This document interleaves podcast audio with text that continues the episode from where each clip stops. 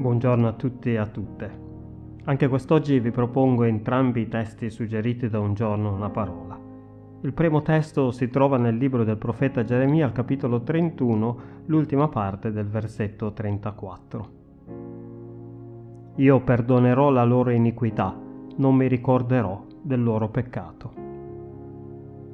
Il secondo testo è invece tratto dal libro degli Atti degli Apostoli al capitolo 10, il versetto 43. Di Gesù attestano tutti i profeti che chiunque crede in lui riceve il perdono dei peccati mediante il suo nome.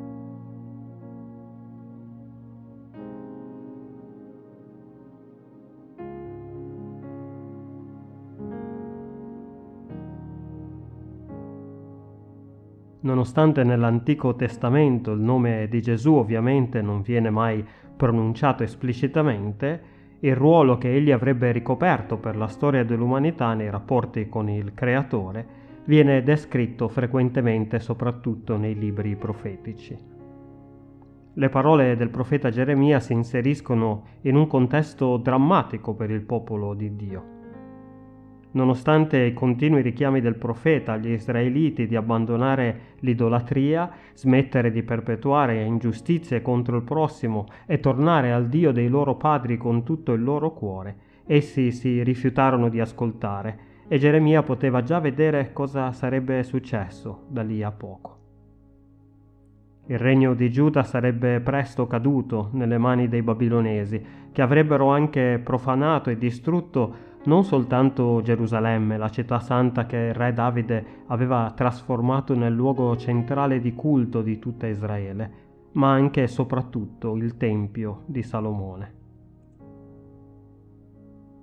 In un periodo così tragico ed oscuro per la storia di Israele e di Giuda, il Signore non abbandona comunque il suo popolo e promette loro che sarebbe arrivato il giorno in cui avrebbero potuto ricominciare da capo il loro cammino con Lui nonostante la loro infedeltà ed iniquità.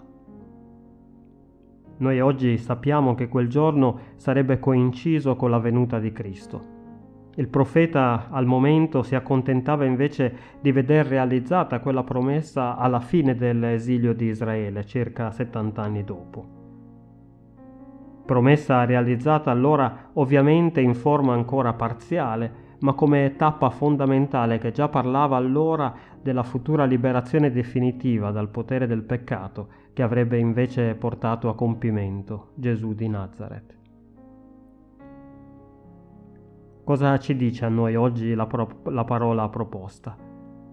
Ci dice che non importa quanto in basso crediamo di essere caduti, non importa se ciò che vediamo intorno a noi profuma solo di sconfitta anche eclatante, la salvezza del Signore non è mai troppo distante da noi da non poterla già vedere. Il Signore si avvicina a tutti quelli che hanno il cuore afflitto e offre la sua mano tesa, la sua grazia ed il suo perdono, per rialzarci e consentirci sempre di riprendere il nostro cammino con Lui. Amen.